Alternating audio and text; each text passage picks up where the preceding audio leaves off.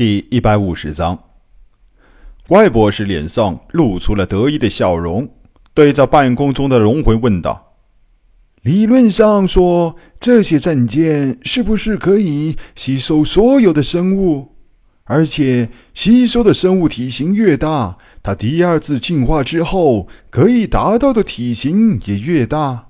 或者说，理论上讲。”宇宙中什么样子的生物都可能出现，那么无论出现什么形状、什么大小的生物战舰，都是很有可能的。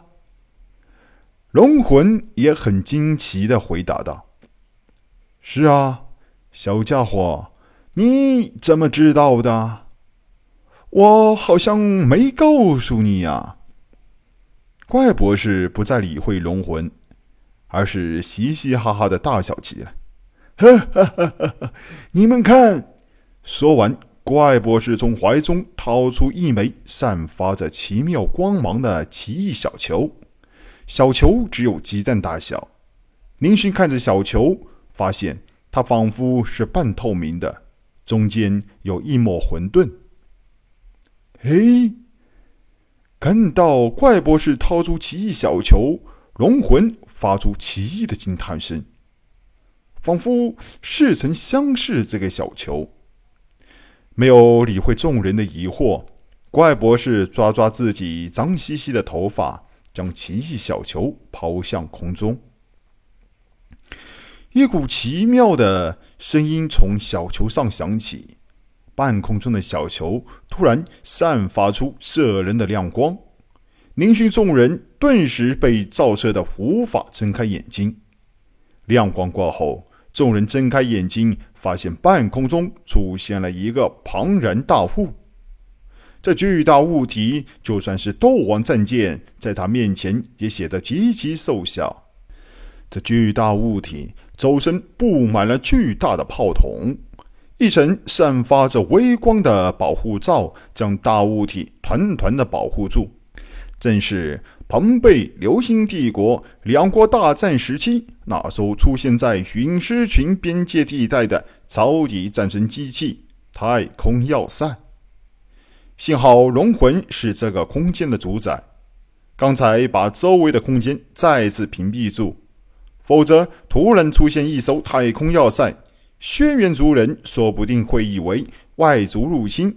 驾驶着各种强悍的武器和要塞打起来。啊！原来太空要塞一直在你的身上。宁勋惊叫起来，不仅仅是因为亲眼看到战胜霸主的太空要塞，还因为没有想到怪博士竟然拥有一枚能够容纳太空要塞如此庞大东西的奇特小球。宁勋可以想象。这样一枚只有仙侠中才能出现的储物法宝一样的奇特小球中，装着一座太空要塞。如果打仗的时候突然放到敌国的首都星上空，那样的话，绝对可以给敌人一个难以预料的打击。这简直是战争时期抢劫杀人、突然打劫背后一连的不二法宝。老头子。你这个小球是从哪里弄来的？只要你给我，实验室的事情就是拼死，我也要给你保证弄好。林勋立刻向怪博士讨好道：“呵呵，那枚小丹其实是和我一样的空间组成的生物罢了。”龙魂的声音再次响起，向林勋解释道。空间生命体虽然在宇宙中极少，能产生意识的空间目前更是只有我一个罢了。但这种初期的空间生命却是有不少散落在各个空间中的。空间生命体最大的特征就是拥有一块独特的空间，可以在里面存储物品。当然，年纪越大的空间生命体。空间就越大，像这枚恐怕连我做龙魂一万代孙子的资格都不够，空间简直是太小了。龙魂得意的炫耀道：“哦，我明白了。林勋眼皮一眨，突然露出了不怀好意的奸笑。龙华，你是说你也有这样一枚小球，而且貌似还 有不少？有倒是有，不过可不多。你以为空间生命体很容易见到吗？咦？龙魂突然意识到宁勋的心思。你想干什么？我告诉你，千万别打我这些小蛋的主意。他们都是我的孩子，说什么也不行。这世界绝对没得商量。不给就不给嘛！小气鬼！林星瞅瞅怪博士，把怪博士吓得赶忙收起了小蛋。怪博士指指天空中悬浮的巨大太空要塞，乐呵呵的说道。当初我发现它的时候，就奇怪，整部要塞上面竟然没有一个人类驾驶，操作手段也是直接用语言命令就行了。后来我对要塞进行探查，最终发现了一枚巨蛋。那枚巨蛋，我要是没猜错的话，估计就是你们轩辕一族的那些宠物喽。可惜，龙蛋已经失去了活性，不能再孵化了。怪博士喜上眉梢的说道：“失去活性的熔蛋，在别人那里自然是屁用也没有。但老头子我是什么人？嘿嘿，老头子我是用基因技术进行拼接。”终于让一只比格巨兽产下了一头蜥蜴爬龙，那只爬龙就是斗王战舰中的那只大家伙。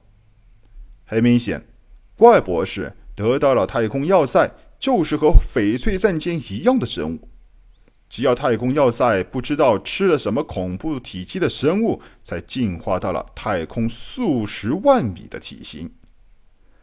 而在刚才看到那群蜥蜴爬龙的时候，怪博士便意识到自己发现的那枚巨蛋就是轩辕一族的宠物龙蛋。结合刚才看到的生物战舰进化的过程，很容易便把自己当初发现要塞的秘密给解开了。而那枚空间小球也是在要塞中发现的，只是怪博士怕宁勋为了寻找空间球把要塞拆了。才故意不说的。谁料到，龙魂听到怪博士的话，则是一阵的遗憾。天哪，这只废物生物战舰！我问你，奇怪的小博士家伙，你手里的空间弹也是要塞中发现的吧？怪博士一愣：“你怎么知道？”哼！龙魂没好气的骂道。这只生物证件能够长这么大，就是因为吃了一枚空间蛋。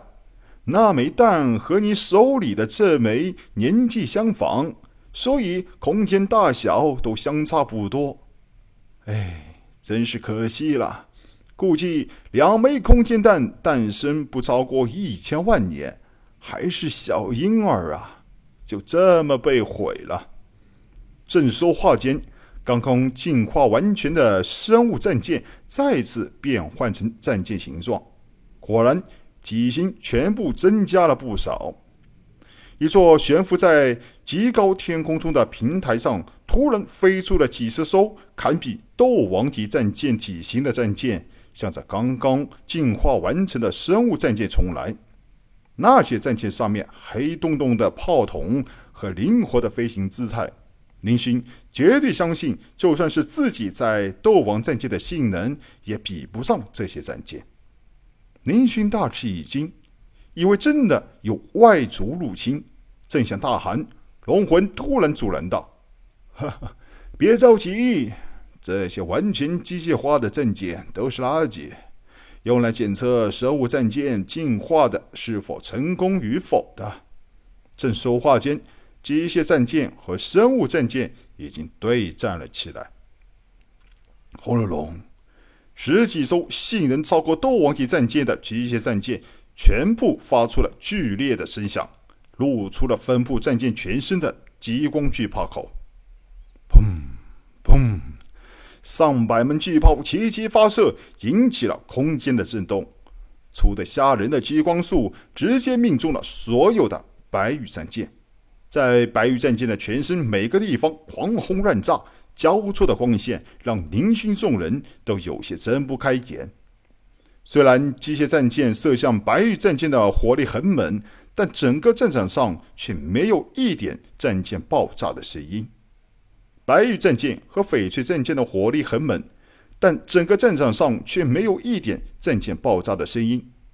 白玉战舰和翡翠战舰一样，具有吸收能量物质的本领。这些科技社会常用的攻击武器虽然威力强悍，但照射在他身上却是没有一点危险，反而会有助于他们的成长。果然，齐射之后，白羽战舰全身没有一点伤痕似的悬浮在半空中。根本看不出他们刚刚接受了一场战火的洗礼。本集播讲完毕，欢迎收听由主播奔向地平线录入的科幻小说《星际乞丐》，后面的内容将会更加精彩，敬请期待。